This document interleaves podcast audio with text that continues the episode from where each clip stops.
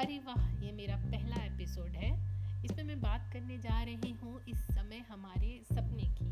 हम घर में बैठे हुए ऐसे ऊब गए हैं कि लगता है यार किसी विदेश में होते, किसी और देश में होते, जहाँ की बच्चों की पढ़ाई मुफ़्त होती, बाहर घूम रहे होते, कोई